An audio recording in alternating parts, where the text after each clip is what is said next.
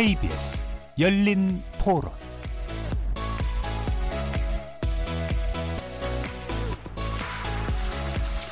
안녕하십니까. KBS 열린 토론 정준희입니다.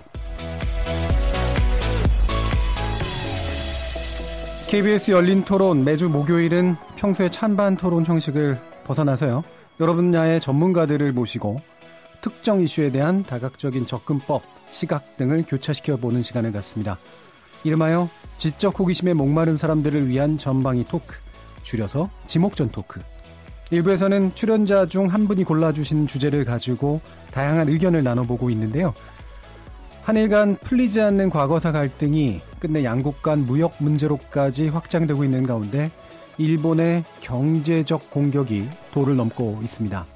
그래서 오늘 출연자의 픽은 확대되는 보호무역주의, 무역전쟁의 시작인가라는 주제로 우리 경제에 미칠 파장을 한번 가늠해보고 정부와 기업 그리고 국민이 각자의 자리에서 어떤 대응이 필요할지 함께 의견 나눠보겠습니다.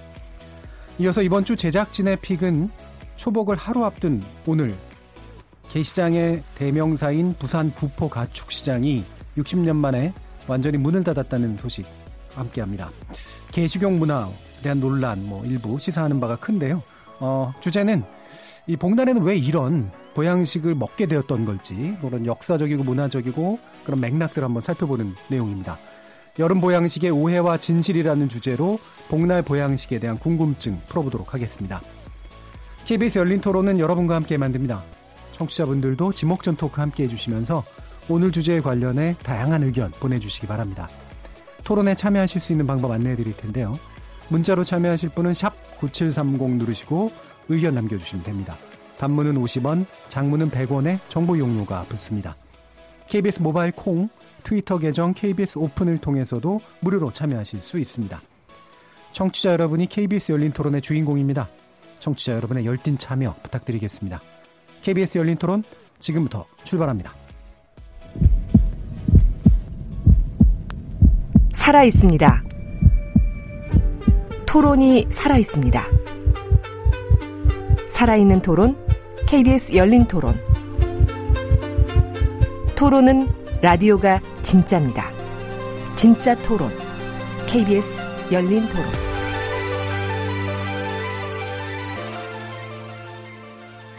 오늘 함께 해주실 지목전 토커 여러분들 소개해 드리겠습니다. 경제는 좌도 우도 없다. 참 좋은 경제연구소 이인철 소장님 나오셨습니다. 안녕하세요. 이인철입니다. 자, 문화비평가 이태광 경희대 교수 나오셨습니다. 네, 반갑습니다. 이태광입니다. 나라를 걱정하는 과학자 이종필 건국대 교수 나오셨습니다. 안녕하세요. 이종필입니다. 그리고 규정을 거부한다 한국 여성 변호사회 손정혜 이사 나오셨습니다. 안녕하세요. 손정혜입니다. 자, 이렇게 경제 전문가, 법률 전문가, 문화비평가, 그리고 물리학자까지 어, 각기 다른 전공과 개성을 가진 네 분의 출연자와 함께 만들어가는 지적 호기심에 목마른 사람들을 위한 전방위 토크, 줄여서 지목전 토크. 오늘도 어떤 다양한 의견들이 쏟아질지 기대가 큽니다.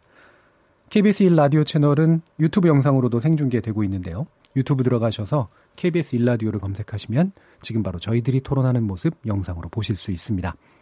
팟캐스트로도 들으실 수 있고요. 매일 새벽 1시에 재방송도 됩니다. 자, 이렇게 함께할 방법까지 안내해 드렸고요. 지목전 토크, 출연자의 픽 지금부터 시작해 보겠습니다. KBS 열린 토론. 보호무역주의로 나가면 다 자기 이익에 맞춰서 행동을 하다 보면 저희 같이 이제 외국에 대한 의존도가 큰 나라일수록 불리한 측면이 많을 것 같은데요. 뭐 소위 말해서 강대국은 본인의 이익을 더 극대화하는 쪽으로 흘러가고 그렇지 않은 데는 계속 피해를 보는 상황이니까 세상 자체가 사실은 자유무역이라고 볼 수 없기 때문에 글로벌 시대라고 그러잖아요. 자유무역이 더 용이하지 않을까요? 그래야만이 경쟁력도 갖출 수 있는 거고 경쟁에 의해서 발전도 또 있을 수도 있고 자기들 것만 생각하는 이기적으로 점점 점점 되는 거죠. 내 것만 보호하겠다 이렇게 하는 것보다 줄 것도 주고 받을 것도 받고 이렇게 서로 서로 좋게 하는 게 그게 더 자유무역이 더 낫지 않나. 결국엔 국제사회는 힘의 논리가 지배한다 생각하고 미국이 중국에 그러는 것도 결국은 힘 있는 나라가 어쩔 수 없죠 뭐. 보호해야 될 거면 보호해야 되고 또 열어줘야 될 거면 열어줘야 되고 꼭 뭐 이렇게 선택하라는 건 어려운 것 같아요. 예, 자유무역과 보호무역에 관련된 뭐 여러 가지 시민들의 의견 들어봤는데요. 오늘 이 주제는 지난번에 이제 우리 화웨이 문제를 통해서 미중 경제 패권 전쟁에 대해서 이제 한번 또 이인철 소장님께서 주제 선정해 주셨었는데 또 별안간 이제 한일 간의 또 경제 전쟁 문제가 어, 지금 대두됐습니다. 오늘 선정해 주신 주제에 대한 간단한 설명 부탁드릴까요? 아마 이제 어제 이 시간에는 이제 이 일본과의 분쟁, 외교적 관계 측면에서 좀 살펴봤다면 이제 경제적인 측면에서 이제 이번 이 문제를 어떻게 볼 것인가 단순히 어떤 보호무역지가 확대되고 무역 전쟁이 이제 시작되는 관점에서 볼 것인가. 예. 그리고 한국만을 타겟으로 했다라는 점에서 이게 음. 만에 하나 이제 중국이었다. 과연 일본이 중국을 타겟으로 할 수 있었느냐?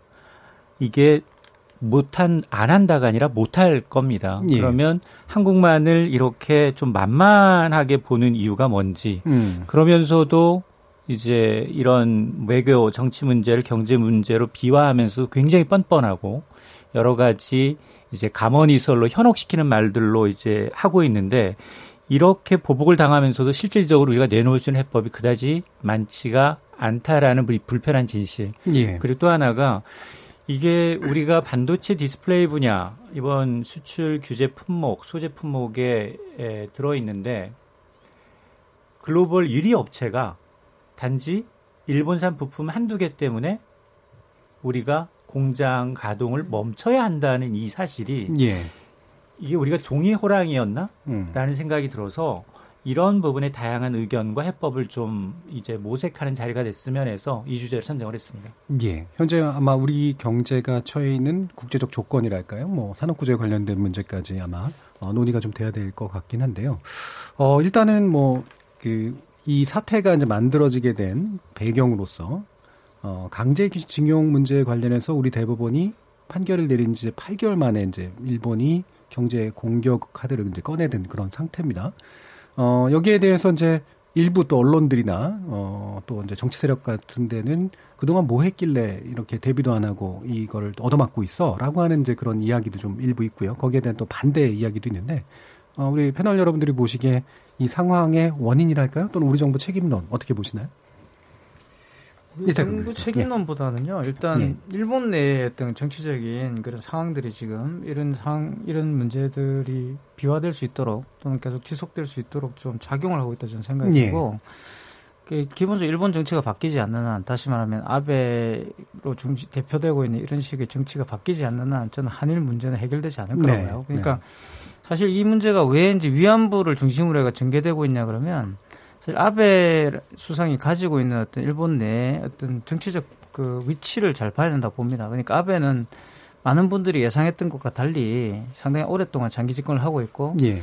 종신 총리가 될 수도 있다라는 이야기가 흘러나오고 있어요. 그리고 음. 가장 오래 집권하는 총리가 되지 않을까라는 이야기가 일본에 흘러나오고 있는데 가장 결정 그 결정적 원인은 바로 일본의 우파든 일본의 사실 중심 세력은 리버럴이라 부를 수 있어요. 자유주의자들이라 부를 수 있는데 예. 일반 이제 막 중산층들이 구성하고 있는 정치적 입장들이죠. 주로 이제 미국과의 관계에서 일본의 번영을 도모하는 그런 어, 입장들을 가지고 있다 볼 수가 있는데 이 리버럴과 이제 우파의 의견이 딱 일치를 지금 하고 있는 상황이라는 거죠. 예. 그게 바로 정상 국가입니다. 보통 예. 국가 또는 정상 국가라 부르는 것들이고 거기에 지금 위안부 문제가 불거져 나온 거죠. 왜냐하면 음.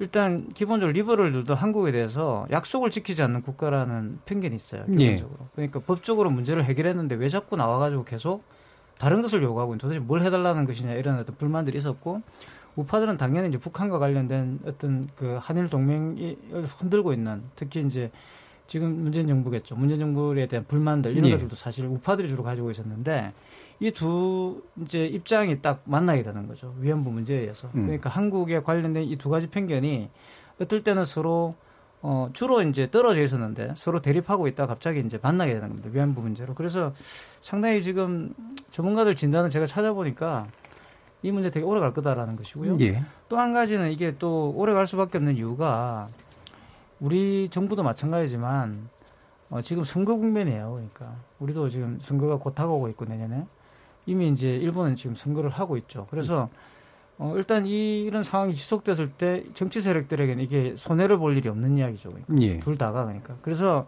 제가 할때 워싱턴 에, 그 뭐야 그 월스트리트 저널을 보니까 워싱턴 포스트하고 보니까 외신에 보면은 그런 식으로 분석을 해놨습니다. 두 정치 세력이 다 어, 이해관계를 일치하고 있기 때문에 음. 두 나라에 있는 어, 당분간 한일 문제 풀리지 않을 것이 이렇게 진단을 했어요. 물론 뭐 그게 100% 맞다고 말할 수는 없겠지만 저는 일단 이게 정치적 국면이고 이 정치 국면이 이제 경제적 이해관계를 좀 침해하고 있는 상황이라고 볼 수가 있다는 거죠. 예, 예. 그러니까 그 책임론을 이야기하기 전에 이제 아베 네. 정부가 가지고 있는 특성 그리고 이제 지금 전후의 일본 정치를 구성했던 세력의 어떤 방향이 좀 달라지고 있었던 측면. 이것 때문에 이제 사실은 장기적으로 갈 수밖에 없는 그런 요소가 있다라고 보시는 건데요. 어, 그 어쨌든 표면으로 보면은 지금 약속 파기, 아까 이제 뭐 약속을 안 지키는 나라다 뭐 이런 식의 인상도 얘기를 하지만 지금 표면적으로는 약속 파기를 걸고 있다가 뭐 안보 문제를 또 걸고, 예. 그러면서 이제 수출 규제 조치를 정상화하는 거다. 원래 원래 특별하게 대우했던 걸 정상화시키고 있다. 이런 식으로 이제 초점들이 좀 이동하고 있잖아요. 인천 소장이 보시기에 이런 이게 이게 표면적인 어떤 논리상으로 이제 말이 좀 된다고 보시나요? 어, 지금 그 이번 거 강제징용 배상 판결은 트리거다. 네. 굉장히 뿌리 깊은 우경화 작업이 1980년대부터 지속이 되어 왔고 그래서 일본인들이 지금 일본 정부가 한국에 대한 수출 규제 무역 보복 조치에 별 관심이 없습니다. 음. 관심조차 없는데 그럼에도 불구하고 일본 사람들한테 아주, 아주 오래전부터 일본 정부의 어떤 우경화 정책 그리고 이제 교육을 통해서 험한 감정을 계속해서 부추기고 있다는 거죠. 예. 예를 든다면 일본 교과서를 보게 되면 2000년대부터 어, 한국은 일본의 독도를 빼앗은 침략국으로 묘사가 음. 되고 있고요. 그리고 위안부 문제는 자발적으로 돈벌이에 나섰는데 예. 오히려 피해자 코스프레이 하고 있다라고 이제 바꿔서 얘기를 하고 있고 또 강제징용 배상 판결도 이미 1965년 한일 청구권 협정으로 끝난 문제인데 또 징징된다. 예. 그러니까 이런 걸 보면 일본인들 머릿속에는 한국이 늘 가해자고 일본인은 피해자라고 각인시켜 놨다는 거예요. 예. 그러니까 전후 사정을 모르는 지금 일본인들은 어 이러고 보니까 일, 일본이 피해를 계속 보고 있으니 수출 중단하는 게 맞네? 초창기엔 이런 얘기였어요. G20 회담 끝나고 G20 의장국으로 아베가 자유무역을 외쳤는데 이 경제를 이유로 경제 보복 조치하는 거는 타당하지 않다라는 여론이 우세했는데 예. 점차 지금 시간이 지날수록 어 이런 논자는 약해지고 약속을 위반한 한국에 대해서 수출 규제를 더 강화해야 된다. 음. 이런 아베 의견에 더 동조하고 있다는 겁니다. 예. 그러니까 이게 단순히 요번 그 반도체 디스플레이 핵심 산업에 대한 소재 이제 수출 규제로 끝날 게 아니라 뭐 선거도 물론 있겠고 굉장히 오랫동안 오랫동안 우리나라를 계속 타겟으로 해서 이런 문제가 불거질 수밖에 없다라는 겁니다. 음. 손 변호사님이 보시기에도 이 강제징용 판결 문제라든가 이런 것이 더 큰 문제 같으세요? 아니면 방금 나오는 그런 좀 더 구조적인 문제 같으세요? 일본이 이런 조치를 할 것을 예상하지 못하고 대비를 만, 하지 못했다라고 국내에서 정부를 비판하는 거는 조금 어, 부당한 측면이 있다. 첫 번째로는 일본이 지금 장악하지 못하고 있는 건 정부가 배상 책임 판결을 내리는 지, 지위가 아니고 사법부에서 그렇죠. 내린 예. 거죠. 대법원에서요. 또 오랜 시간 재판을 통해서 법치 국가로서는 기본적으로 사법부의 판결을 우리가 무시할 수 없죠. 정부 입장에서. 그러니까 정부가 잘못하지 않은 것을 들어서 이 정치적인 수단과 경제적인 수단을 통해서 보복 조치를 한 거고 WTO에 제소하겠다고 하는데 지금 안보 문제를 가지고 온 거잖아요. 지금 전략 물자나 뭐 예. 여러 가지. 그거는 왜냐하면 WTO 제소 당했을 때의 시나리오를 생각하면 공정무역 자영 자 그 자유무역 차별 조치를 하면 안 되는데 음, 그렇죠. 유일한 예가 이제 안보 예, 예. 자국의 안보가 걸려 있는 이슈에 있어서는 차별 조치나 이 자유무역이 예외를 인정한다는 규정을 갑자기 또 가져와서 그걸 차용해서 근거 없이 지금 뭐 북한에 뭘 뭐 대줬다 리스트가 있다 이런 주장이거든요. 예. 한마디로 국제 질서에 의하면 지금 일본이 하는 것이 굉장히 편협한 조치라는 점이죠. 예. 그리고 아까 국가 간의 어떤 약속을 지키지 않았다라는 것인데 이 사건 소송은 개인의 피해자들이 제기한 거거든요. 예. 그리고 국제인법법 기준에도 전쟁 피해자들의 배상 책임이나 권리구제의 권한을 국가가 침해하거나 국가가 무력화시킬 수 없다는 게 근래 현대 와서 확립되고 있는 예. 그 기준이에요. 근데 60년대 국가와 국가 간에 약속한 거는 대한민국 정부는 지켰죠. 다만 개인은 개인의 권리를 포기할 수 없으니까 법원에 권리구제를 요청한 것이고 우리가 어떤 일본 내에서 판결이 나왔을 때 그래도 합리적인 대한민국 국민들은 그래도 판결을 존중하는 거죠. 근데 그런 여러 가지 구조를 빼고 너네 대한민국 법원이 이렇게 한 것은 국가 간의 약속을 불이행한 거라고 정치적으로 해석하는 굉장히 세계 인권 기준에 맞지 않다. 그래서 오히려 네. 일본의 조치가 굉장히 편합한데 이런 편합한 조치를 왜 예상하지 못했느냐라고 대한민국 정부에게 막 먼저 돌팔매질하는 것은 자국민 이익에 반하는 해석이다라는 생각이 우선 들었고요. 실제로 반도체 소재가 언젠가는 활용될 수는 있었다고 보이지만 예. 이 이슈에 이렇게 가져오는 건 누가 봐도 자유무역 침해잖아요. 음. 그러니까 일본이 좀 초강경 수를 쓴 거는 말씀하신 해석대로 7월 20 며칠 날 있는 참의원 선거죠. 예. 그리고 또 저기 뭐 참배해야 된다 이런 얘기가 나오는 것도 결국 보수 세력 결집을 위한 거거든요. 그러니까 저기 정치적인 이유로 저렇게 강경하게 발언하고 있는데 저희가 너무 어, 감정적으로 대응하거나 뭔가 사저 선제적인 조치라는 것이 필요한가 그런 생각은 약간 들어있어 약간 객관화시켜서 볼 필요가 있다는 점에 대해서는 동의합니다. 예. 이게 7월 죄송합니다. 7월 21일 있는 참의원 선거 지나면 또 뭐 괜찮아질 거야 뭐 이런 식의 낙관론도 있는데 몇 차례 이제 계속 토론을 해보면 아까 이태강 교수님 말씀처럼 이게 결코 이렇게 당장에 선거만 보고 하는 건 아니다. 이런 식의 얘기까지도 있을 정도라서 아마 좀 장기적이고 구조적인 문제가 계속해서 고려돼야 될 필요가 있는 것 같은데요. 이종필 교수님이 보시기에 지금 이 그 또 최근에 들고 나온 거 이 불화 다 불소. 예, 예. 이게 불소와 살인가스의 관계성 이거 네. 타당합니까? 제가 그 화학을 되게 싫어해요. 과학자시잖아요. 나라만 걱정하시네. 물리 전공자들은 화학 별로 안 좋아하는데 예. 살인가스가 그때 이제 오음진리교가 도쿄 그랬죠. 그 물질인데 이게 제가 화학식을 찾아봤어요. 화학식을 찾아봤는데 C4H10FO2P 음. F가 하나 들어갑니다. 네, 플로르가. 어, 그리고 이제 또 그 다음 나온 게 이제 VX 뭐 신경가스. 요게 이제 살인가스보다 독성이 한 100배나 더 크다고 네. 하는 이게 이제 17년인가 김정남 저기 음. 암살 때 썼던 예. 걸로 이제 알려진 물질인데 여기는 화학식 보니까 그도 없어요. 플로린도 없어요. 근데 뭐 음. 중간 과정에 들어갈 수는 있겠죠. 근데 여기 지금 그 수출 규제 품목에 묶여 있는 그 고순도 불화수소가 예. 여기 들어 간 게갈 수가 있다라고 지금 그 일본 언론에서 얘기를 하고 있는데요. 음. 지금 여기서 말하는 이제 수출 규제에 묶인 고순도는 어떤 거냐면 그 불화수소가 99.999%예요. 그 예. 9가 다섯 개 들어가는. 음. 그래서 어, 59 순도라고 이제 얘기를 합니다. 음. 59. 굉장히 정밀한 공정의 네, 59이라고 하는데 그거 말고 이제 39, 99.9% 아니면 49 음. 이런 거는 뭐 이제 딴 데서 구할 수도 있어요. 음. 딴 데서 구할 수도 있는데 59이 필요한 거는 정말로 그 정밀한 반도체 그 회로를 이렇게 깎아낼 때, 음. 시- 뭐 애칭이라고 하죠. 예. 그거 할 때 이제 필요한 거고, 굳이 이렇게 뭐 저기 독가스를 만들거나 아니면 또 이제 나왔던 게 저기 우라늄 농축 북한에서 예. 뭐 이런 얘기도 쓰- 나왔었는데 그런 데 쓰는 거는 97% 이래요. 예. 어. 순도가 낮아도 충분히 네. 괜찮은. 그러니까 이런 이런 그 완전 오버 스펙, 음. 네. 말도 안 되는 오버 스펙이죠. 저는 이 얘기 듣고 이제 어떤 생각 들었냐면 아니 집에서 라면 끓여 먹는데 음. 순도 99.999%의 순금으로 만든 냄비를 구해서 예. 거기다 라면 끓여 먹겠다 이런 얘기거든요. 높겠죠.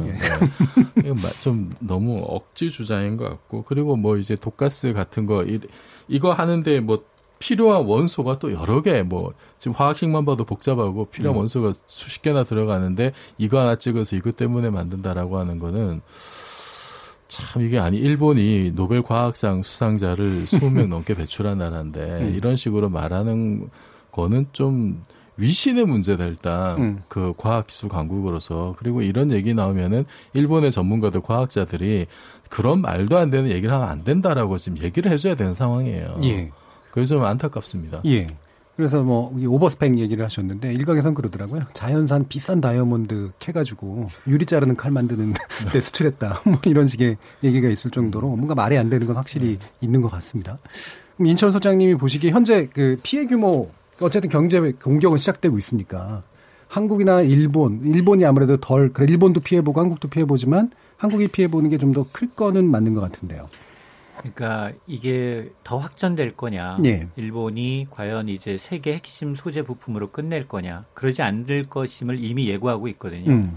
그러니까 8월부터는 어, 이제 이런 전략 물자를 어떤 수출하는 우방국에 대해서는 좀 면제해줬던 심사 기간을 예. 한국만 27개 국가에서 빼겠다는 겁니다. 예. 그걸 이미 예고를 했어요. 음. 이 얘기는 세계 핵심 소재 부품뿐만이 아니라 그 다음 한국 산업의 아킬레스건이 뭔지 일본이 공급을 하지 않을 경우 한국이 가장 타격이 센 이 다음 산업군이 뭔지를 지금 리스트를 해놓고 나, 있다는 겁니다. 예.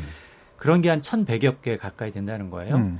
자, 그러면 이게 지금 일본은 한국의 3대 수출국이고요. 5대 수입국입니다.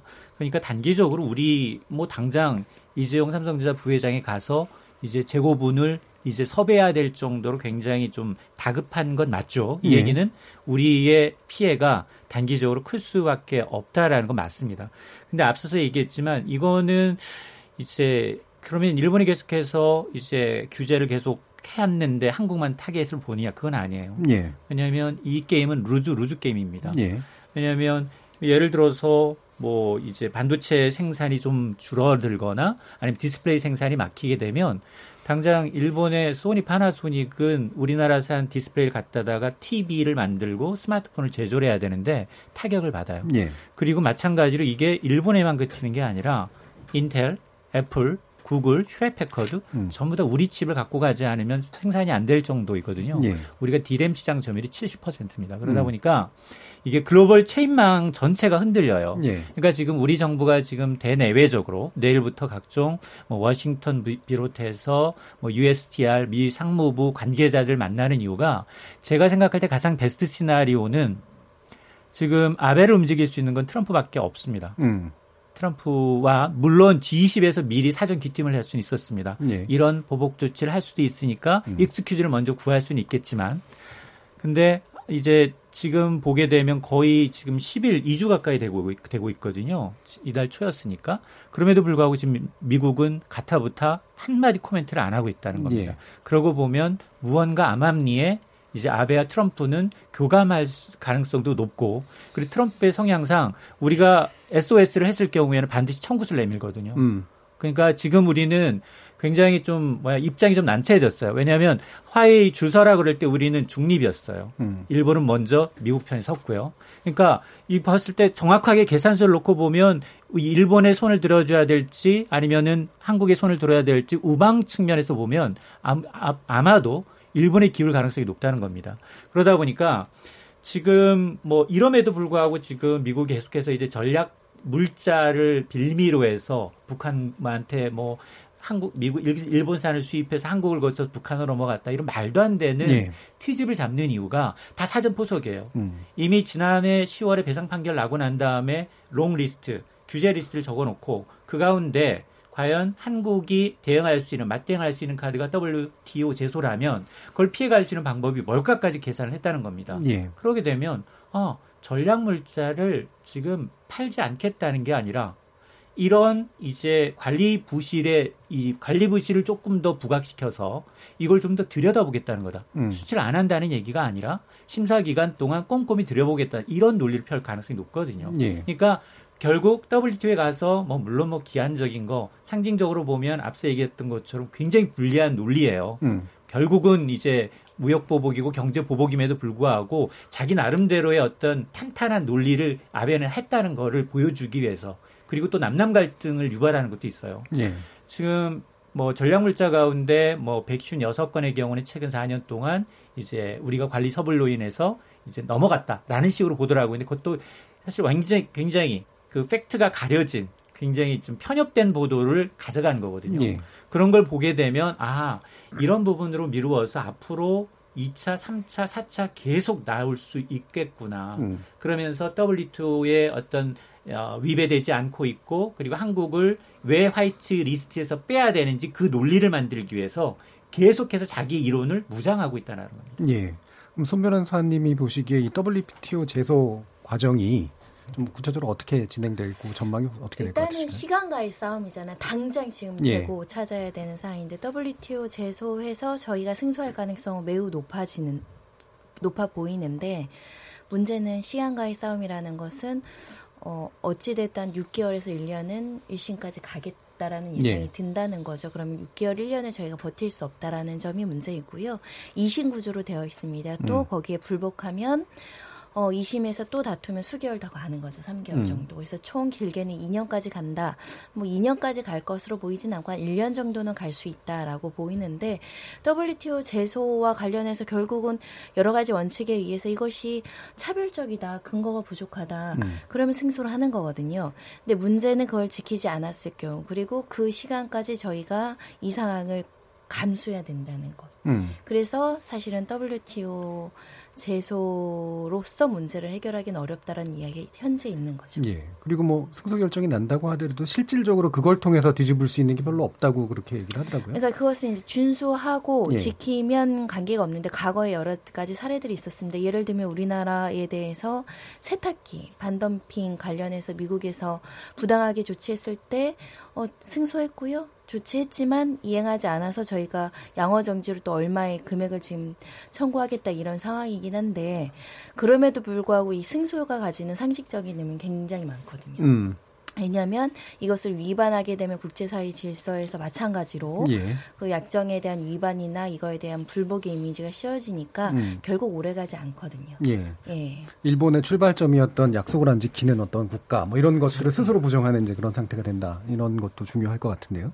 이태경 교수님 보시기에 미국 어떻게 하실 할거 아실 것 어떻게 할것 저는 같으세요? 지금 이게 우리가 트럼프의 등장과 예. 그리고 이제 북미 관계의 개선 이런 거 다 연결지어서 저는 봐야 된다 봐요. 예, 예. 일단 이제 미국 이 사실 뒤에서 이제 남한의 중재 없이 바로 이제 어 북한과 말문을 트게 되면 사실 그게 우리들한테 결코 유리한 건. 아니거든요. 음. 이게 바로 이제 전조죠 이게. 음. 일본, 북한, 미국이 이제 한 짝짝꿍을 치게 되면 음. 말 그대로 이제 우리는 청구서만 받는 입장이 될 수가 있다는 거죠. 예. 지금 상황에서는. 그리고 이제 말씀하신 것처럼 그런 이미지를 계속 정치인들이 만들어내고 있어요. 그러니까 한국이 발전을 했다. 사실 이게 결코 좋은 게 아니죠. 야, 너희들이 이제 먹고 살만해졌는데 이 말이 무슨 말인가 하면 결국 돈 내놔라는 이야기고 너희들도 그만큼 책임을 다해라는 이야기가 계속 나오게 되는데 이제 그런 준비가 우리가 사실 아직까지는 안 되어 있었던 거죠. 그러니까 이거는 뭐 제가 볼 때는 누구의 탓이다, 누구의 잘못이다 이렇게 지금 따지고 있다가는 음. 어, 서산에 해가 질 것 같아요. 그러니까 빨리 제가 볼 때는 이런 물론 국제적 조치도 해야 되겠지만 이걸 이런 어떤 조치를 통해서 해결할 수 있는 문제가 아니라 우리가 우리 스스로의 어떤 자립성을 키우는 수밖에 없다는 예. 생각이 들고 그런 노력들도 지금 이번 계기로 해서 조금 다시 이제 생각해 음. 봐야 되는 거죠. 그렇지 예. 않을 경우 상당히 문제가 된다는 생각. 특히 보호무역과 관련돼서 지금 어 일단 과거에 했던 그런 자유무역 시대의 어떤 종언 뭐 이런 이야기들이 굉장히 많이 나오고 있지 않습니까? 그리고 음. 사실 트럼프가 예고하고 있는 것도 그런 것이었어요. 근데 물론 그렇다고 해서 미국이 모든 문을 갑자기 확 닫아버리는 건 아니죠. 근데 서서히 이제 닫을 수 있는 것들을 닫으면서 자기들의 이익을 추구할 것인데 예. 지금까지는 주로 이제 어, 함께 공조해 나가는 뭐 음. 냉전이라든가 이런 것들이 있었기 때문에 근데 이제 그런 어떤 위기 상황들 줄여 나가면 역설적으로 말하면 그런 공조가 이제 더 이상 필요 없는 음. 그런 식으로 가게 되겠죠. 그랬을 때 이제 우리가 지금까지 한미일 동맹을 중심으로 구성되어 왔던 이런 경제적인 어, 상황들을 어떻게 다시 재조정해서 어, 또 조금 더 이제 다른 방식의 어떤 경제적인 어떤 구조를 만들어낼 수 있을지를 지금부터 음. 고민해야 되지 않느냐 예. 이런 생각이 들어요.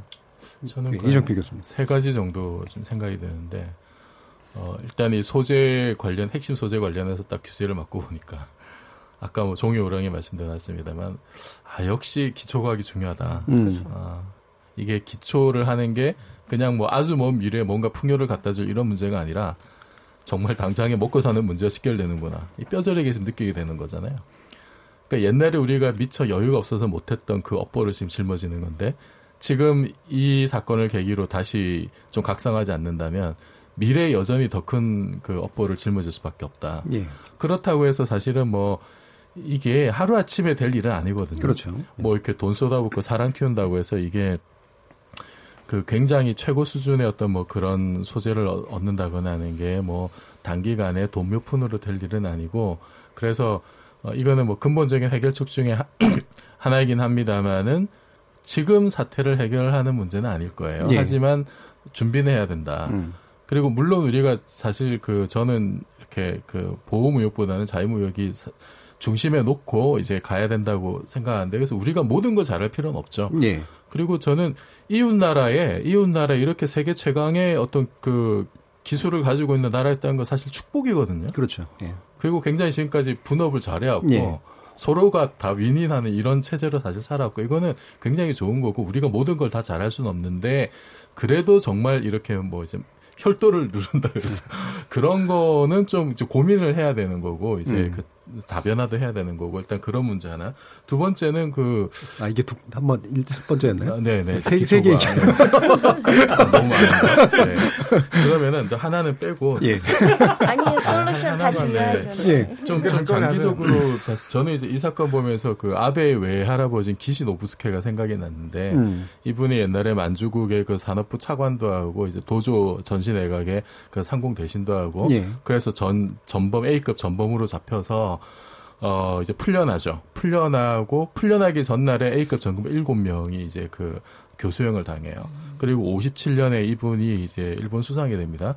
근데 이, 이 양반이 그 교수형 당했던 A급 전범하고 같이 내각을 이끌었던 사람이기 때문에 이 사람은 자기 동지들이 억울하게 교수형 당했다고 생각한 사람이에요. 음. 그리고 일본이 왜 졌느냐? 핵무기 늦게 만들어서 우리가 진 거다. 예.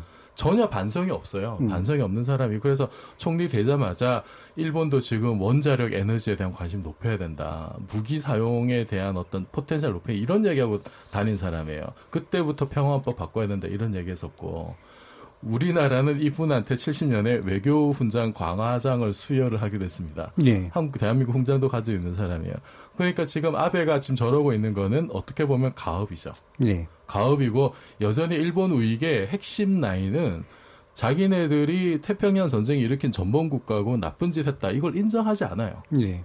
저는 그게 기본으로 깔려 있다. 예. 그리고 그, 그 전제 속에 그 65년 한일 협정이 맺어졌고, 그런데 그, 그 한일 협정이 워킹하는 거는 이제 박정희 정권처럼 이렇게 좀 부덕하고, 정통성이 빈약한, 그리고 박정희 대통령 자신이 저기 만주 출신이잖아요.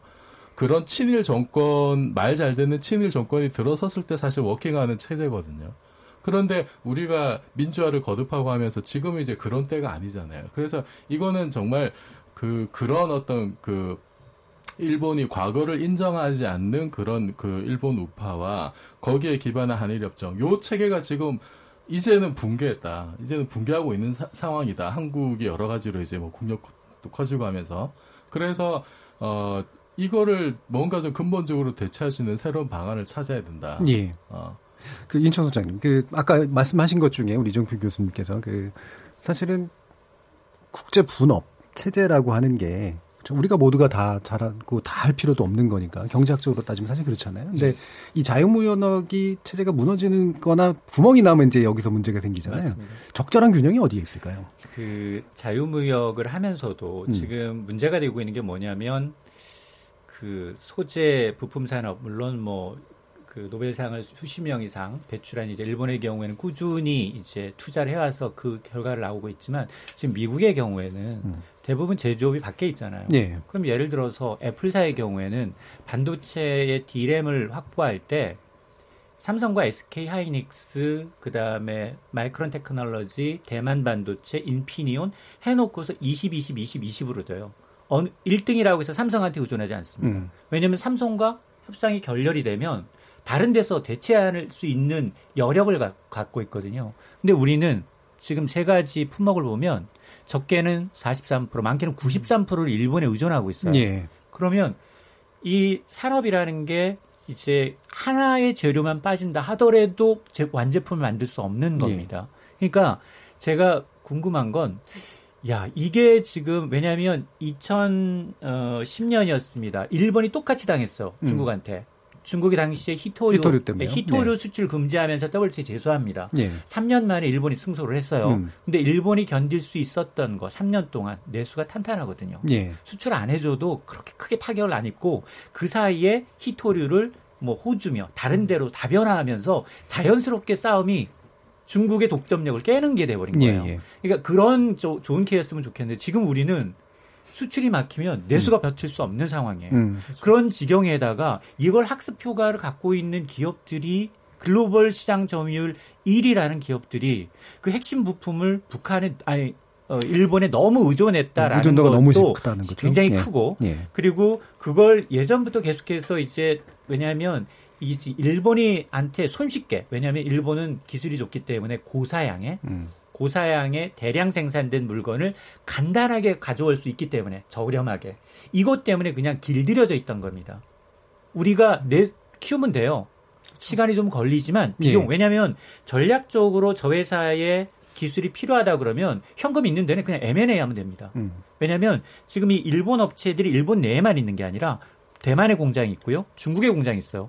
아, 필요하면 거기 사버리면 되는 거거든요. 그렇죠. 우회해서. 예. 그러, 그런 걸 안 했다는 게 난 너무나 예. 황당하고 경제를 전문으로 하는 음. 그 입장에서 이게 이게 전략 기획 같은 데서 큰 로드맵을 갖고 탈 정말로 내 급소를 없애야 되는데 급소를 점점 노출시키는 음. 결과잖아요. 대기업들이. 그리고 이런 이제 외교적 문제를 분명히 빌미로 해서 예고돼 있었던 사안임에도 불구하고 대처를 못했다라는 것에 대해서 예. 물론 뭐 정부를 탓하는 사람도 있지만 저는 글로벌 1위 돈 가장 많은 현금을 가장 많이 쌓고 있는 그런 기업들이 못하고 있다는 게 너무 예. 화가 나는 거고 예. 또 하나 이 지금 WTO의 제소를 했는데 상징성은 있어요. 음. 왜냐하면 앞서 얘기했던 것처럼 아니 일본이 자유무역 외치면서 이중성을 갖고 있다. 그리고 이 결과 우리한테 분명 우호적으로 나올 거예요. 그러면 그- 그걸 빌미로 해서 이제 좀 이제 홍보할 수 있는 효과는 되지만 그 사이에 그렇다고 해서 이제 뭐 일본이 아 저 결과에 따라서 수긍할 것 같지는 저- 도저히 않거든요. 예. 그러면 단기적으로 중장기적으로 타산지속으로 그런 이제 2010년의 경험 그리고 우리가 지금 이 파악하고 있는 문제점들을 파악해서 지금 삼성의 이재용 부회장이 일본 갔어요. 일본에서 대학 나왔고 학위 갖고 있고 굉장히 경제 분야에 많은 이제 인맥을 쌓고 있음에도 불구하고 정작 핵심 인물을 못 만나고 있습니다. 음.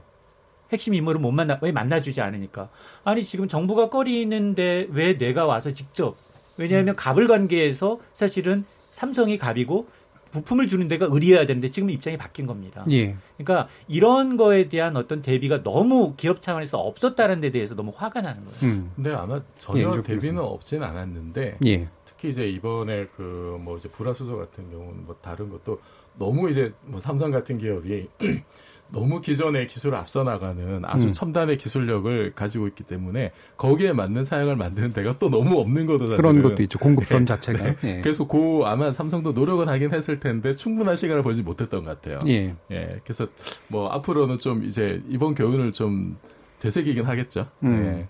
근데 이게 윤청 선생님 이게 어쨌든 단기적으로는 큰 피해가 있을 거란 말이에요. 장기적으로 이제 구조로 바꿔나가는 노력들은 해야 되겠지만 단기 처방으로 뭔가 이렇게 대응할 만한 거 어떤 게 있나요?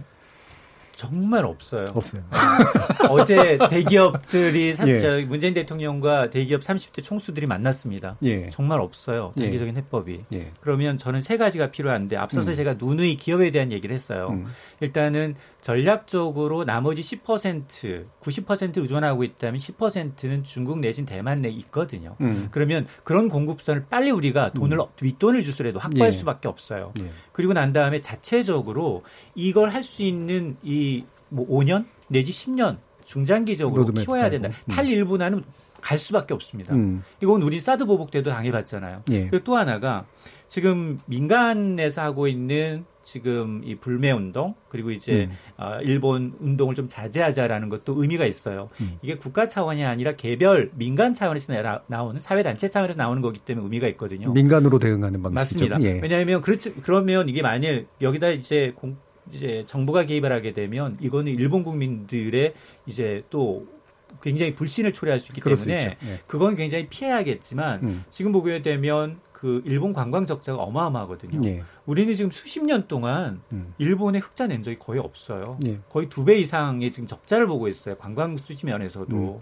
그럼에도 불구하고 지금 지난해 기준 750만 명이 미국, 이 일본을 방한을 했는데 6조 5천억 원 가까이 썼다는 겁니다. 음. 근데 대신 한국을 방문한 일본인들은 300만 명에 한 2조 한 5, 6천 정도를 썼다는 거예요. 예. 그러니까 절반 이하니까 이걸 줄일 필요 분명히 있어 보이고요. 또 예. 하나는 지금 자동차 판매 지금 우리 지금 개별 소비자 깎아주고 있거든요. 소비가 너무 안 좋아서 지금 1년 반 정도 깎아주고 있는데 수입차 가운데 일본 차만 잘 팔려요. 음.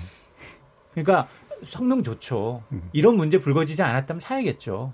근데 지금 이런 문제가 불거졌기 때문에 그것도 굉장히 물론 거기 딜러망이며 우리가 판매하는 사람은 한국 사람이고 여러 가지가 있겠지만 예. 지금 일본이 우리나라를 지금 가장 가격 가장 아픈 곳을 가격하면서도 지난해 기준 우리나라가 그 세 개 부품을 수입한 건 5천억 원 수준에 불과해요. 예. 근데 우리 그 세 개 부품을 가져와서 반도체와 디스플레이 완제품을 만들어서 해외에 판 건 170조 원이에요. 예. 그러니까 타격을 비교하면 피해를 비교하면 비교 상대가 안 되는 겁니다. 음. 알겠습니다. 자, 그러면 어, 여러 가지 뭐 논의할 것들도 많습니다만 또 뒤에 얘기가 또 재밌는 게 기다리고 있어서요. 예. 지금부터 토크가 진행되는 동안 청취자분들께서 보내주신 의견 몇 가지 듣고 가겠습니다. 정인진 문자 캐스터. 네, 안녕하십니까. 문자 캐스터 정의진입니다. 확대되는 보호 무역주의, 무역 전쟁의 시작인가라는 주제로 청취자 여러분이 보내 주신 문자 소개해 드리겠습니다. 네, 먼저 콩 아이디 7977님. 네 분의 얘기를 들을수록 진짜 갑갑하네요. 도대체 그동안 우리는 무엇을 하고 있었던 걸까요? 콩 아이디 9050님. 좋은 게 좋은 거라 말하는 사람들을 보면 화가 납니다. 물론 지나간 과거를 청산하고 새로운 동반자로 갈 수 있다는 말도 찬성은 하지만 그간 과거를 진심으로 반성하고 진정으로 사과한 후에야 가능한 겁니다. 사과는커녕 말 같지도 않는 트집을 잡는 일본. 우리 국민들 모두 하나가 되어 확실한 불매 운동을 해야 합니다. 콩아이디 김성원님, 우리 정부가 정치적 결정으로 맞대응 등의 수출 규제를 한다면 우리 기업들이 점점 힘들어질 겁니다. 우리 정부는 일본 정부뿐만 아니라 일본 기업체와의 전략적인 협업을 통해 일본 정부에 내부 압력을 가할 수 있는 방법을 찾으면 좋을 듯 합니다. 유튜브로 의견 주신 경률킴 청취자분. 북한이 그 비싼 고순도 가스를 굳이 이용할 필요가 있었을까요? 싼 것으로도 충분히 만들 수 있는데 결론은 단순합니다. 콩아이디 4790님. 세계에서 IT 1등이면 뭐합니까? 지금까지도 우리 경제가 일본의 소나기에서 벗어나지 못했다는 것이 너무 서글픕니다. 유튜브로 의견 주신 카이로스 청취자분. 어쨌든 이용당하고 이용하는 복잡한 국제정세에서 대한민국은 정신 똑바로 챙기고 국제 공조를 잘 이끌어내어 원칙적으로 대응해야 합니다. 그리고 자립을 위해 끊임없이 노력하는 수밖에 없습니다. 라고 보내주셨네요. KBS 열린 토론, 지금 방송을 듣고 계신 청취자 모두가 시민 농객입니다. 문자는 샵 9730번으로 참여하실 수 있고요. 단문은 50원, 장문은 100원의 정보 이용료가 붙습니다. KBS 콩, 트위터 계정 KBS 오픈을 통해서도 무료로 참여하실 수 있습니다. 청취자 여러분들의 날카로운 시선과 의견 기다립니다. 지금까지 문자캐스터 정의진이었습니다. 청취자들의 직접 참여로 이루어지는 우리 KBS 열린 토론, 청취자들의 의견을 받아봤습니다. 지금 여러 가지 어려움들이 있습니다만, 그래도 좀 더 각자의 자리에서 나름 다양한 방식의 대응들을 고민해야 될 때가 아닌가 싶습니다. 지목전 토크 출연자의 픽 함께 고민해 봤고요. 여러분께서는 KBS 열린 토론과 함께하고 계십니다.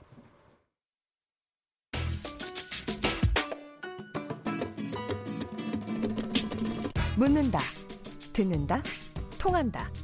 KBS 열린 토론. 듣고 계신 청취자 여러분, 감사드립니다. 들으면서 답답한 부분은 없으신가요? 궁금한 점은요? 그렇다면 함께 토론에 참여하시죠. 유료 문자 9730을 이용하시면 됩니다. 단문은 50원, 장문은 100원의 정보 이용료가 있습니다. 스마트폰 어플리케이션 KBS 모바일 콩을 통해서도 무료로 참여하실 수 있습니다. KBS 열린 토론은 언제나 열려 있습니다. 듣고 계신 KBS 열린 토론은 매일 밤 1시에 재방송됩니다. 삼계탕이나 먹죠 뭐 기운이라고 우선 더위를 잘 이겨내는 것 같아. 그래서 여름이면 한 너댓 번 먹어요. 뭐 어리 백숙 같은 거 한 번씩 먹고 뭐 그냥 녹두 삼계탕 할 때 전복 좀 넣고 뭐 마늘 듬뿍 넣고 오리고기요. 먹으면 노폐물 도 빼주고 체력이 좋아지고 더위를 덜 탄다 그래가지고 오리고기를 찾아서 먹으라 그러더라고요. 여름에 한 초복, 중복, 말복 때 먹으면 좋아지는 것 같아요. 밥잘 먹으면 그게 보양식이라고 그러대. 몸에 좀 도움이 되죠. 콩국수 시원하고 콩이 질 좋은 단백질이니까. 자, 두 번째 지목전 토크 시작해 보겠습니다. 지적 호기심에 목마른 사람들을 위한 전방위 토크. 두 번째 주제는 여름 보양식의 오해와 진실입니다.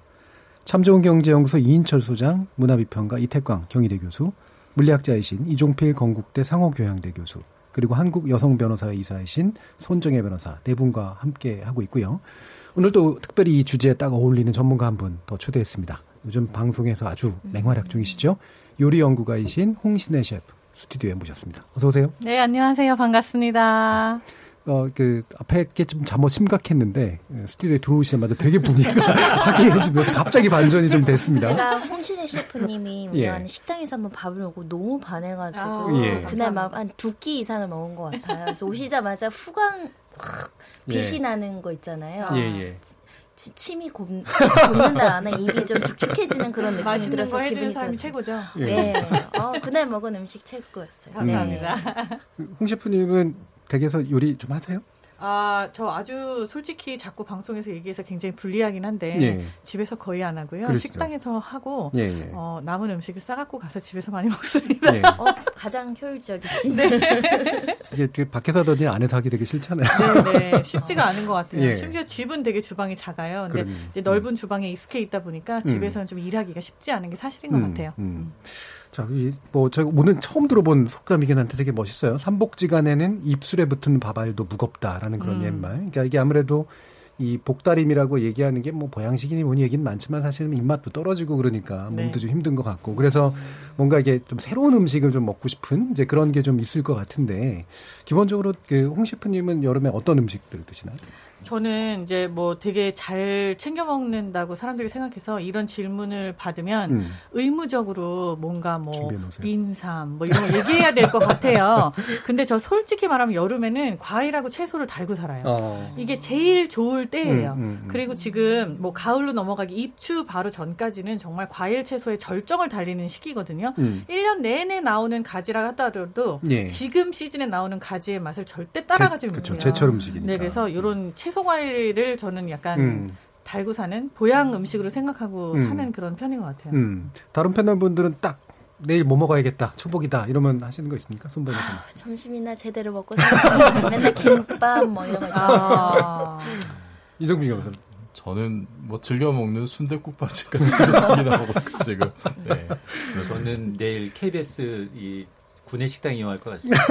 구내 식당이 제일 최고의 밥상 아니에요? 제가 오늘 보양식 법원 나올까요? 구내 내일 식당에 복날이어서 갔다가 아마 나? 나올 가능성이 높죠. 네, 저한테 저한테 물어보시면 안 다섯 개 이때- 구내 식당 사랑합니다. 이태강 교수님.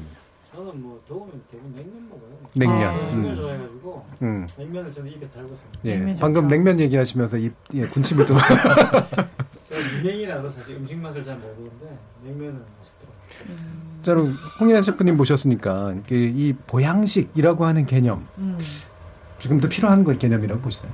보양식 지금 현대에는 사실 저는 개인적으로는 필요 없다고 봅니다. 음. 이게 영양 과잉의 시대라고 해도 과언이 아니어서 음. 제가 늘 말씀드리는 것 중에 하나가 뭐냐면은 요리를 집에서 하시라는 거예요. 음. 그렇게 하면은 본인이 이걸 골라 먹을 수 있는 재주가 생겨요. 예. 이게 그냥 나가서 사 먹고 아니면은 누가 사주는 음식을 먹다 보면은 본인한테 선택권이 없기 때문에 영양적인 거나 아무런 것도 관여를 하지 않고 계속 그냥 몸 안에 집어넣게 되는데 음. 요리를 하기 시작하면은 본인이 그걸 선택할 수가 있어요. 아, 내가 먹고 싶은 거 무엇? 그러면 양이 어느 정도? 그리고 이게 이런 거 이런 거 들어가니까 밸런스를 이렇게 맞춰야겠다. 음. 이런 게 사실 기본적으로 저는 몸에 도움이 되는 보양식이 아닌가 싶어요. 음, 예. 음. 그 유정필 교수님 이제 뭐 아까 화학은 싫어하셨지만 네. 그래도 과학자시니까 네. 영양학도 좀 하시나요? 근데 그 그냥 딱 결과만 놓고 봤을 때 예. 옛, 옛날에 비해서 지금 보양식을 그렇게 많이 먹는 건 아니잖아요. 예. 음. 그럼 야, 이- 뭐 지금 근데 평균 수명은 엄청나게 사실 늘었습니다. 음. 그러니까 굳이 그렇게 보양식을 막 챙겨 먹고 그러지 않더라도 우리 아주 건강하게 사는 거고 지금 음. 무더위를 극복하는 최고의 방법은 에어컨이죠. 역시 과학자. 아. 네. 그리고 사실 원래 보양식이라고 하는 음식이 사실 고칼로리에 고지방에 예. 그리고 이제 단백질을 많이 흡수하지 못하던 시절에 이제 단백질 공급원이었던 거잖아요. 뭐 이제 음. 거- 개고기도 마찬가지고 지금은 그런 게 너무 많이 그냥 뭐 전화 한 번만 하면은 온갖 단백질 다 흡수할 수 있는데 음. 굳이 따로 챙겨 먹을 필요가 없다. 그리고 또 하나는 그 아직도 어떤 분들은 이제 뭔가 이렇게 신비한 어떤 효능이 있지 않을까. 아. 음식에 대한. 어, 야, 장어를 먹으면 거기 장어 꼬리에 뭔가 아직 과학적으로 밝혀지지 않은 이상한 성분이 있어서 정력을 좋게 한다라든지 음. 뭐, 뭐 몸을 이렇게 원기를 북돋는다든지 이런 게 있지 음. 않을까라고 기대를 하는데 현대 과학이 알아낸 바에 따르면 그런 거 없다는 거거든요. 음. 예. 뭐 단백질 어차피 다 들어가면 우리가 아는 아미노산으로 다 분해가 되는 거고 음. 지금 과학이 알지 못하는 그런 이상한 신비의 물질 없어요. 음. 만약에 그런 게 있다. 그러면 제약회사들이 가만히 있었겠습니까? 음. 열심히 개발해서 다 정제해서 약으로 만들죠. 예. 예. 그래서 그런 좋은 약들 많습니다, 사실은 음. 또. 뭔가 몸이 좀 하다 그러면은 차라리 그런 뭐 종합 뭐 영양제나 음. 그 요소들만 뽑아서 만든 게 종합 영양제거든요. 아. 지금 홍 신의 셰프님의 눈에서만 네, 되게 신기하네요. 근데 되게 마지막 멘트 굉장히 좋았던 게 개인적으로 저희 집이 약국을 합니다. 아주 도움이 크게 네. 됐고요. 근데 말씀 중에 약간 저는 요리하는 사람 입장에서 음. 이런 의견이 있는 것 같아요. 그러니까 예. 보양식이라고 하는 거에 대한 개념이 단백질 보충이 아니라 정말 기력이 떨어질 수 있는 시기에 양기를 보충할 수 있는 걸 음식으로 충당을 했던 거잖아요. 예. 이거랑 그리고 에너지원으로 쓰일 수 있는 음식이랑은 별개가 있다. 돼야 돼. 음. 이거는 구분이 돼야 되는데 음. 지금 현재는 이거를 같이 동일시해서 생각하고 예. 있는 게 굉장히 많아요. 혼돈을 하는 거죠. 음. 이런 경우가 있어요. 항상 질문 받는 거. 임금님이 먹었던 보양식이 무엇입니까? 그렇죠. 근데 예. 저는 궁중음식을 했기 때문에 음. 사람들이 이런 질문을 많이 하시는데 실제로 임금님이 먹었던 보양식 따로 없습니다. 음. 이게 서민들이 원래 복날에 제사를 지내잖아요. 초복, 중복, 말복을 음식을 다른 걸 놓고 지내요. 이걸 복제라고 하는데 음, 참외밭에서 농사가 잘 되게 끔 하고 음. 그리고 더위를 우리가 이겨내서 계속 농가일을 할 수 있도록 하는 제사를 지내는 거예요. 이때 먹었던 게 국수, 수제비, 감주 뭐 이런 것들이에요. 팥죽. 근데 이게 실제로 왕들이 먹었던 보양식이에요. 왕이라고 해서 매일매일 계속 이렇게 차려놓고 먹고 조조상부터 해갖고 굉장히 많은 것들을 먹는데 이 상황에서 보양식이라고 따로 챙겨 먹은 그런 수는 음. 본인의 건강에 이상이 생겼을 때지 음. 절대 무슨 복날이라고 해서 더위를 이겨야 되니까 전복을 12마리 이렇게 먹지는 않았다는 거죠. 예. 오히려 서민 음식하고 똑같이 갔던 게 음. 그게 반가 음식의 흐름이었다라고 보는 게 맞는 것 같아요. 음. 인천 선생님인데 이런 것도 있는 것 같아요. 그러니까 저는 복날의 의미가 약간의 그 축제. 그래서 이제 그때 이제 소비가 확 늘어나는 이제 그런 것들의 의미가 분명히 있긴 있잖아요. 그러니까 이제 딱 복날하면 제 생각나는 게 삼계탕이잖아요. 네. 삼계탕도 굉장히 종류가 많아요. 음. 무슨 뭐 들깨 삼계탕, 무슨 뭐 전복 삼계탕 여러 가지가 있는데 그러니까 굉장히 유명한 데가 있어요. 사실 집에서 맛이 잘 안 나요. 그 재료를 사다가도 돈은 더 드는데 음. 맛이 안 나서 요즘 또 1인 가구가 발달하다 보니까 이런 마트에서 너무 잘 조리된 와서 데피기만 하면 되는 것들이 있거든요. 네. 근데 그럼에도 불구하고 방송에서 화면에 보면 뭐 종로나 아니면 뭐 어느 무슨 동에 유명한 데서 줄 서서 거기 가면 주말에는 사람 사, 람이 정말 한두 시간 기다려야 되거든요. 네. 유명한 맛집의 경우에는. 네. 근데도 그거 먹고 나오면 뭐 뿌듯해요. 일단은 한 끼 넘었구나라는 거. 아유. 근데 저는 사실 지방이다 보니까 이렇게 꼭 철돼서 뭐 복날은 뭐 닭고기 먹고 이게 아니라 아까 제철 음식 이야기했었는데 전 제주도예요. 네. 그래서 네. 지금 지금 여름철에는 자리물로 해요. 네. 자리물로. 그다음에 한치회. 음. 아이고. 굉장히 그러니까 자리물레는 아시죠? 최고로 드시면서 그러니까 그게 그- 아 먹고 싶잖아요. 몰라요? 다 드시면 아, 그러니까.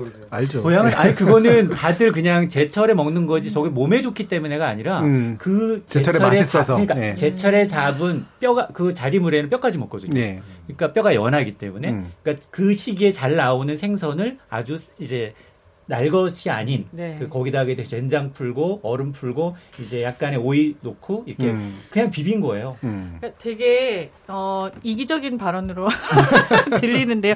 이게 서울에서는 사실 자리물회 없어요. 예. 네, 지금 뭐 연못 뭐 면못도 없이 사는 그런 아파트에서 저희가 저희 그 같은 그 나이 때 같은 나이 때 초등학교 모임을 해요. 네. 그래서 사실은 서초구에서 제주도 물회집을 가요. 그렇죠. 근데 그 맛이 안 나요. 안 납니다. 왜냐하면 거기 들어가는 양념장 같은 게 좀 틀려요.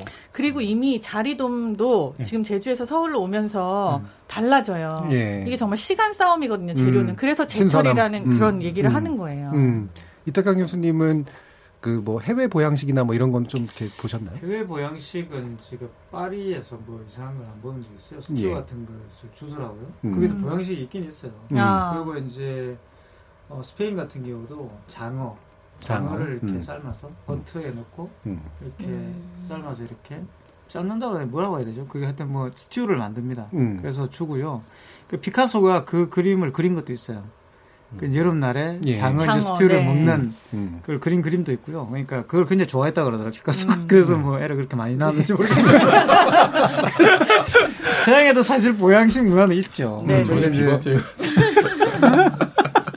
근데 이제 그게 말 그대로 제가 볼 때 문화죠, 문화. 음. 문화고 말씀하신 과학적으로는 저도 사실 뭐 전혀 건강이라는 그 자체의 개념이 과연 과학적으로 어떻게 규정될 수 있을지 잘 모르겠고요. 그러니까 음. 건강 상태가 있는 것이지. 그 아까 그 어떤 시민께서 말씀하신 게 콩국수 최고다. 예. 그리고 뭐 삼계탕을 꼭 먹어야지 약간 여름에는 봄날을 넘길 음. 수 있고 힘이 나고. 근데 이 두 가지 음식들이 다 옛날부터 있었던 보양식은 아니에요. 음. 되게 뭐 보양식의 대표적인 거 하면 삼계탕을 가장 먼저 떠오르시는데 음. 닭을 삶아 먹었던 기록은 있어요. 그러니까 예. 이게 복날에 냄비를 건다라는 얘기 들어보셨죠? 예, 예. 이게 사실은 냄비를 거르는 게 개고기를 얘기를 한다라고 오해를 하시는 분들이 굉장히 음. 많으신데 냄비를 건다라는 것 자체가 국물을 끓여 먹었던 거예요. 음, 음. 그 국물에다 국수를 말기도 하고 음. 수제비를 뜨기도 하고 이런 여러 가지 요리를 했었던 건데 어, 삼계탕 같은 경우는 인삼이라는 게 재배가 되기 시작하면서 막 유행을 하고 좀 예. 값이 싸지는 시기가 얼마 안 된 거잖아요. 예, 예. 그 이후에 생긴 거지 음. 연한 닭을 잡아먹었던 연계라는 거는 요리가 있었어요 음. 기록에 음. 몇백 년 전 에도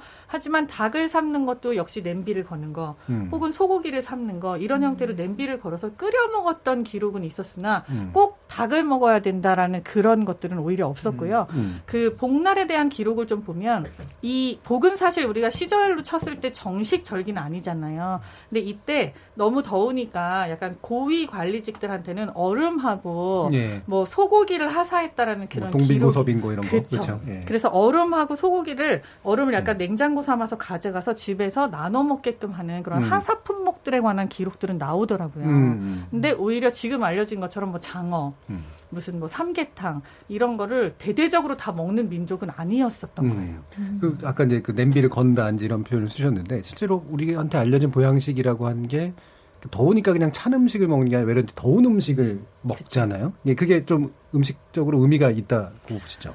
이게 이제 음. 한의학 하시는 분들이 말씀하시기를 찬 음식을 먹으면 오히려 몸 안에서 열을 더 많이 내서 음. 그 온도를 맞춰야 되기 때문에 이게 더위에는 결코 도움이 되지 않는다라고 음. 하는데 어 옛날 책들을 살펴보면은 더울 때 복날에 먹을 수 있는 재료들이 음. 실제로 온도를 체온을 떨어뜨리는 그런 기능을 하는 식품들이 되게 많아요. 예. 그러니까 팥이라든지 녹두 음. 그리고 조 음. 이런 것들이 다 약간 몸의 기운을 조금 떨어뜨리고 냉하게 만드는 음. 네 그런 재료라고 알려져 있거든요. 근데 음. 이런 재료들을 써서 요리를 한 것들이 실제로 많고 음. 대표적인 복날 서민 음식으로 팥죽을 많이 먹었어요. 아, 팥죽을요? 실제로 예. 네. 지금의 단팥죽 같은 형태는 아니고요. 음. 단팥죽은 사실 일본 에서 그렇죠. 약간 예. 영향을 많이 받은 거고 음. 우리나라 팥죽은 그야말로 정말 쌀하고 음. 그리고 팥을 넣고 그냥 죽을 쓴 거죠. 음. 그렇게 해서 그걸 따뜻하게 먹었던 거를 복날 음식으로 알고 있습니다. 음. 그 한의학에서는 예. 그 이제 바깥이 더우면 그 속은 상대적으로 차지기 때문에 음. 그래서 그 둘의 차이를 맞추기 위해서 따뜻한 걸 먹는 게 차라리 음. 낫다라는 얘기를 하더라고요. 예. 아니 근데 사람 체형이 음. 소양인 소음인 태양인 태음인 네 가지로 돼 있는데 그러면 이게 보양식이라고 해서 모두 다 똑같지는 않다는 거잖아요. 내가 음 음이어서 음기운이어서 조금 차가운 기운이 있다면 뜨거운 걸 이제 복용을 해서 중성화 시켜줘야 되는 거 아닌가요? 그러니까 열 많이 나는 사람 삼계탕 먹으면 오히려 안 좋다고 안 좋은 뭐. 그런 얘기가 음. 있죠. 뭐 사상의학도 한의학의 또 그러니까 일부라서요. 인삼도 예. 인삼도 인삼도 그렇고? 알러지? 제가 닭고기를 못 먹어요 사실. 네. 아. 예, 예, 삼계탕을 먹지를 못합니다. 그럼 음. 치맥 참도 기쁨도 못 먹어요. 모르시는 거예요? 치맥. 치킨도 못 치맥을 제가 어릴 때는 했는데요. 이제 나이가 드니까 이제 알러지가 나타나더라고요. 그러면 냉면도 어려운 경우가 있으세요. 음. 냉면 같은 경우에 노게를 삶아갖고 육수를 내는 경우들도 꽤 있기 때문에. 그렇죠. 그런 냉면을 먹으면 음. 제가 어디라고 말씀은 안 드리겠는데 어떤 뭐가 있죠. 거기를 가서 먹으면 유명한 데인데 음. 그 냉면을 먹으면 꼭 탈이 나더라고요. 아. 근데 그게 아닌 곳은 괜찮아요. 음. 안타깝습니다. 그래서 제가 세상에 치맥이 안 되는 사람이 기쁨의 10분의 1을 포기하고 사시는 아. 거예요. 그럼 홍 셰프님 이거 뭐 개 얘기를 많이 할 건 아니긴 합니다만 네. 이게 보양식의 대표가 개고기가 돼버린 음. 이게 뭐 뭔가 역사적 배경이나 문화적 배경이 있나요? 이거는 제 생각에는 약간 음. 방송이나 언론의 힘이었지 음. 않았을까 싶어요. 음. 근데 이게 왜 그러냐면은 육개장이라는 얘기를 하면서 항상 게장국 얘기를 해요. 음. 그쵸. 근데 그리고 뭐 구장이란 얘기도 하고 네, 이게 맞아요. 고조리서에는 항상 나와 있는 음. 게 맞아요. 뭐 황구 얘기도 있고 사람한테 이로운 단백질을 준다. 음. 이렇게 해서 몸을 보호한다라는 기록이 반드시 있긴 하나 음. 우리가 개를 먹으려고 키우는 게 아니라 그냥 생선들처럼 예. 있었기 때문에 먹었었던 그런 음. 그런 거거든요. 음, 음. 그래서 이거를 보양식으로 보다 본다기보다는 그냥 우리가 먹을 수 있었던 어떤 재료의 일부분 일부분. 이라고 보는 게 맞는 것 같고 음. 어 이게 약간 보양식으로 유행을 하게 된 데에는 조금 과장된 음. 그런 여러 사람들의 말들이. 덧붙여, 예. 네, 음. 덧붙여진 것 같아요. 이런 효능이라든지 아니면 어떻게 먹었을 때 더 좋다라든지 음. 뭐 이런 얘기들 들어보셨을 거예요. 단백질 구조가 달라서 뭐 90% 이상이 예, 흡수가 뭐, 된다. 뭐 인간한테. 네, 예. 이거를 찾으신 분이 혹시 계신지 잘 모르겠어요. 과학적으로 틀린 말이잖아요. 네, 그러니까 말이 안 될 것 같은데. 구조가 그러니까. 어떻게 다를 수가 있죠? 거의 어떻게 다른 거예요? 인간하고 쥐가 더 가깝다 그러는데. 어, 쥐를 차라리 잡아 쥐야, 드시는 미안해. 아까도 말씀하셨잖아요. 모든 거 분해되면 뭐- 어차피 아미노산으로 뭐 그, 아니, 저 이런 표현이 너무 좋은 것 같아요. 모든 거 보내드리면 아미노산이야. 저 특히 이제 입자 물리 하는 사람은 이렇게 다 최소 단위 나눠 생각을 하기 때문에 별로 근거는 없어 보입니다. 음. 잘 근거 없죠. 이런 연유가 있는 것 같아요. 음. 그 조선시대 후기까지 식욕을 위한 소고기 유통이 금지됐었대요. 네. 소를 하도 많이 잡아먹어서. 소는 네. 농사일에 써야 되니까. 예. 그래서 서민들한테 손쉬운 고기가 이 개고기 아니었느냐 음. 이런 분석도 있는 것 같아요. 실제로 닭도 키우기가 힘들었고 예. 닭도 들어와서 우리가 이거를 키워서 먹기 시작한 지 그렇게까지 오래되지 음, 않았어요. 그러니까 조- 재래종 닭이 정말 오래전에 중국에서 건너 온건 맞지만 이걸 지금 우리가 생각하는 것처럼 이렇게 풍성하게 키우게 되기까지는 굉장히 오랜 시간이 걸렸던 거죠. 예. 그러니까 아까 처음에 박사님 말씀하신 것처럼 동물성 단백질의 결핍이 음. 원인이 되긴 했으나 음. 실제로 개를 우리가 소처럼 돼지처럼 키워서 잡아먹진 않았다는 거는 조금 알고 계시는 게 좋지 않을까 싶습니다. 그렇죠. 예. 가축으로 이제 먹기 위해서 키우진 않았다는 거죠. 그렇죠. 예, 뭐 그건 아주 최근의 일인 것 같고 뭐 양돈이나 뭐 이런 게 뭔가 이렇게 음. 그 키- 한꺼번에 대량으로 이렇게 키우는 가축들이 생기고 우리가 육식을 많이 하게 된 게 70년대 사실 이후의 안 되죠. 일이기 때문에. 우리가 생각하는 흔히 말하는 이제 이런 보양식에 대한 관습 자체도 사실 역사가 그렇게 길지도 않고 그렇죠. 상당히 근대적인 그런 현상들인 것 같아요. 홍시프님 보시기에 그러면 이 여름에 이런 거는 음식으로 이렇게 안 만들어 먹는 게 좋다라든가 안 먹는 게 좋다 뭐가 있을까요? 아, 딱히 여름에 안 만들어 먹는 게 좋다라고 할 거는 없어요. 제 음. 생각엔 저는 음식은 다 공평하게 골고루 다 맛있게 먹는 게 좋다라는 입장이어서 그런데 약간 주의하셔야 되는 게 그러니까 보관상 문제가 있을 수 있는 재료들이 있어요. 상할 수 있는 거. 네, 흔히 너무 많이 먹는데 잘못 보관하고 계신 것 중에 하나가 수박. 음. 수박을 반 토막을 자르거나 이렇게 웨지로 예, 예, 잘라서 랩으로 싸갖고 냉장고에 넣어두시잖아요. 음, 이거 굉장히 위험해요. 음. 벌써 수박 먹고 배탈 나고 그러는데. 그렇죠, 음. 네. 수박 먹고 배탈 나는 경우에 저는 대부분 슈퍼에서 잘라진 걸 사고 그랬어요. 아이고 그럼 더 그랬겠네요. 어, 놀랐네요. 요즘에는 만약 그런 거는 그렇게 랩이랑 표면 닿은 거 이렇게 잘라내면 그건 괜찮나요? 네, 근데 이제 칼도 사실 음. 약간 믿을 만하지가 못해서 음. 칼도 한 번 손을 대면은 그 다음에는 한번 또 닦고 다시 쓰고 이렇게 해야 돼서 약간 복잡해지잖아요. 그래서 음. 아예 가지고 왔을 때 모두 다 돌려서 깨끗한 컨테이너에 넣고 차곡차곡 쌓아서 그냥 드시는 게 가장 좋고 이런 식으로 약간 식중독의 위험이 있는 그런 찬 음식들이 조금 많이 있으니까 여름철에는 그것만 주의하시면 될 것 같아요. 근데 그렇게 잘라서 놓으니까 이게 수박이 99% 이상이 물이잖아요. 네. 밑에 건 흥건해져 가지고 아. 흐느, 흐느적거려요. 빨리 드셔야 보관이 안 돼요. 남으면 절 부르십시오. 보관하고. 선생 혹시 우리 우리나라의 그 보양식 시장에 관련된 뭔가 이렇게 그 규모라든가 이런 거 좀 아시는 게 있나요? 보양식 시장 너무 어려운 걸 물어보시네. 이따가 뭐 치맥 한번 하면서 좀더 고민을 해보죠. 일단 네, 규모. 교수님이 예. 아, 아니 제가 음. 약간 알고 있는 것 중에 아, 하나가 그러세요? 네. 이게 이제 요즘 보양식의 트렌드라고 할 수 있는 것도 같아요. 삼계탕 계속 대표적인 보양식으로 떠올렸지만 요즘에는 삼계탕이 정말 급감이. 급감. 네, 음. 왜냐하면 닭에 물린 느낌 예. 이런 느낌이 있어요. 음. 닭 말고 굉장히 질 좋은 보양식, 그러니까 닭이 질이 안 좋다는 게 아니라 음. 새로운 거에 대한 갈망이 계속 그렇죠. 생기는 거죠. 예. 요즘 최고로 유행하는 것 중에 하나가 민어. 미너. 예, 네. 그렇죠. 저 그리고 좋아합니다. 지금 광어도 철인데 예. 자연산 광어가 굉장히 큰 게 남쪽에서 나와요. 음. 그리고 병어도 여름 생선인데 덕자병어라고 들어보셨죠? 예, 예. 굉장히 큰 예. 그러니까 이게 사실 병어랑 약간 다른 지느러미 이렇게 서 있는 음. 조그만 다른 건데 근데 덕자병어를 선호하는 그런 시민들이 굉장히 많이 예. 생겨서 음. 여름철 보양식 규모가 음. 삼계탕에 편중돼 있던 게 굉장히 많이 분산이 음, 되고 흩어져 있구나. 네 그리고 특히 전복이 전복 음. 값이 정말 한 4, 5년 전에 비하면은 거의 4분의 1, 그렇죠, 5분의 1 뭐. 예. 떨어졌어요. 예. 그래서 전복을 양식. 정말 원 없이 먹을 수 음. 있게 그런 여름 보양식의 대표적인 재료로 떠오르고 있죠. 예. 자, 뭐 여러 가지 재밌는 얘기들이 나오고 있습니다. 다음에 또 여기서도 이제 우리 청취자분들 의견 한번 또 들어볼 텐데요. 정희진 문자 캐스터 한번 불러보겠습니다. 네, 안녕하십니까. 문자캐스터 정의진입니다. 여름 보양식의 오해와 진실에 대해 청취자 여- 여러분이 보내주신 문자 소개해드리겠습니다. 먼저 콩 아이디 호우시절님.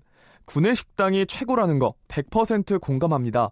근데 저는 내일 과연 구내 식당의 삼계탕을 먹을 짬이 날지. 손정혜 변호사님, 우리 내일 김밥집에서 번개할까요? 라고 해주셨고요. 콩 아이디 김종무님. 한치도 좋죠. 근데 장어를 추천합니다. 특히 남자 몸에 참 좋은데 설명을 자세히 해드릴 수가 없어서 아쉽네요. 콩 아이디 7336님, 홍신의 셰프님, 아베 심술을 고치는 보양탕을 만들어서 일본으로 보내주세요. 라고 보내주셨습니다. 네, KBS 열린 토론, 지금까지 문자캐스터 정의진이었습니다. 예, 뭐 청취자 의견들 중에 심술보 고치는 뭐 이런 음식 있나요? 근데 제가 성격을 그, 유하게 그러니까요. 제가 네. 그런 방법 알았으면 아마 여기 없었을 겁니다. 향신료 어떨까요? 향신료. 아주 매우거나. 아. 어. 음. 네, 근데 그게 사람에 따라서 그렇게 먹으면 더 약간 포악해지는 분들도 계시기 때문에 그건 좀 잘 모르겠네요. 그 왜그 스님들 같은 경우에 그, 그 오신차라든가 사신차라든가 왜그뭐 여러 가지 그 향이 많은 음식들을 못 먹게 하는 게 양기 때문에 또 그렇지만 어, 이렇게 익혀서 먹으면 양기가 지나쳐지고 날로 먹으면 분노가 지나쳐진다는 그런 얘기를 하더라고요. 예. 그래서 아마 감정하고도 연관이 좀 돼 있지 않는가 싶습니다. 아, 구운데 건빵을 드시면 되겠다. 그 윤철 소장님이 제가 요번 최근에는 얘기 안 했는데 확실히 세대 차이가 좀 느껴지지 않았어요?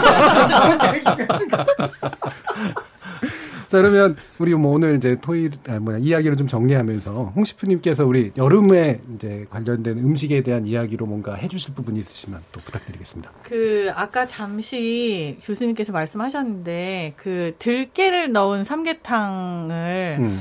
좀 한번 해 드시면 어떨까 싶어요. 제가 이제 삼계탕 말고 다른 것도 좋은 게 많다라고 여태까지 말씀을 드렸지만 사실 아직까지도 가장 손쉽게 구할 수 있는 재료면서 음. 요리법은 그냥 다 넣고 끓이기만 하면 되는 거예요. 예. 그래서 많이 추천을 드리는데 음. 초반에 제가 말씀드렸던 집에서 요리를 하게 되면 훨씬 더 삶의 질이 높아지고 음식의 음. 질도 좋아진다. 음. 본인이 골라 먹을 수 있어서 음. 건강에도 도움이 된다와 일맥상통을 하면서 옛날에 백마자탕이라고 하는 그런 백마자탕. 네 음. 삼계탕에 대한 기록이 있어요. 이게 음. 들깨를 넣고 음. 그리고 그 닭을 이제 끓여가지고 만드는 건데 들깨 자체가 굉장히 몸의 온기를 많이 보호를 하면서 들깨 겨울에 드시는 거를 선호하시는 분들이 되게 많으시잖아요. 음. 여름에 이거 따뜻하게 딱 드시면은 입에서부터 식도 밑에 위에 것 내려가는 같아요. 것까지 네, 네. 느낌이 쫙 음, 느껴져요. 좀 편안해질 거예요. 네, 근데 이게 땀 한번 이렇게 해서 쫙 흘리고 나면은 음. 아 올 여름은 살았구나 싶은 기분이 있거든요. 음. 그래서 제가 이게 개인적으로 너무 좋아하는 음식이라서 그런 걸 수도 있지만 다 추천해 드리고 싶어요. 들깨 들깨 삼계. 삼계탕. 네. 거기다가 냄새 안 나는 비법 하나만 딱. 아 닭을요 너무 어린 걸 사지 마십시오. 음. 네, 닭이 너무 어리면 그렇죠. 사실 네. 국물도 맹숭맹숭하고 음. 그리고 냄새도 사실 조금 더 있어요. 어린 예. 닭일수록 냄새가 없다는 건 약간 오해고 음. 기분 탓입니다. 예. 닭이 조금 큰 것들을 사시면은 훨씬 더 맛있는 삼계탕을 음. 즐길 수가 있어요. 예. 문제는 이태광 교, 아, 그 교수님은 소외되고 있다는. 뭐 콩나물 또 먹죠. 건빵 드세요. 자, KBS 열린 토론 매주 목요일 지적 호기심에 목마른 사람들을 위한 전방위 토크, 줄여서 지목전 토크로 청취자 여러분 만나고 있는데요. 오늘은 네 분의 패널과 함께 보호무역주에 관련된 이야기 나눠봤고, 그리고 우리 홍 셰프님 모셔서 여름 보양식의 오해와 진실 두 가지 주제를 가지고 다양한 의견들 나눠봤습니다. 오늘 함께 해주신 네 분의 패널, 그리고 우리 홍 셰프, 홍신의 요리 연구관님 감사드립니다. 감사합니다. 저는 내일 저녁 7시 20분에 다시 찾아뵙겠습니다. 지금까지 KBS 열린 토론 정준이었습니다.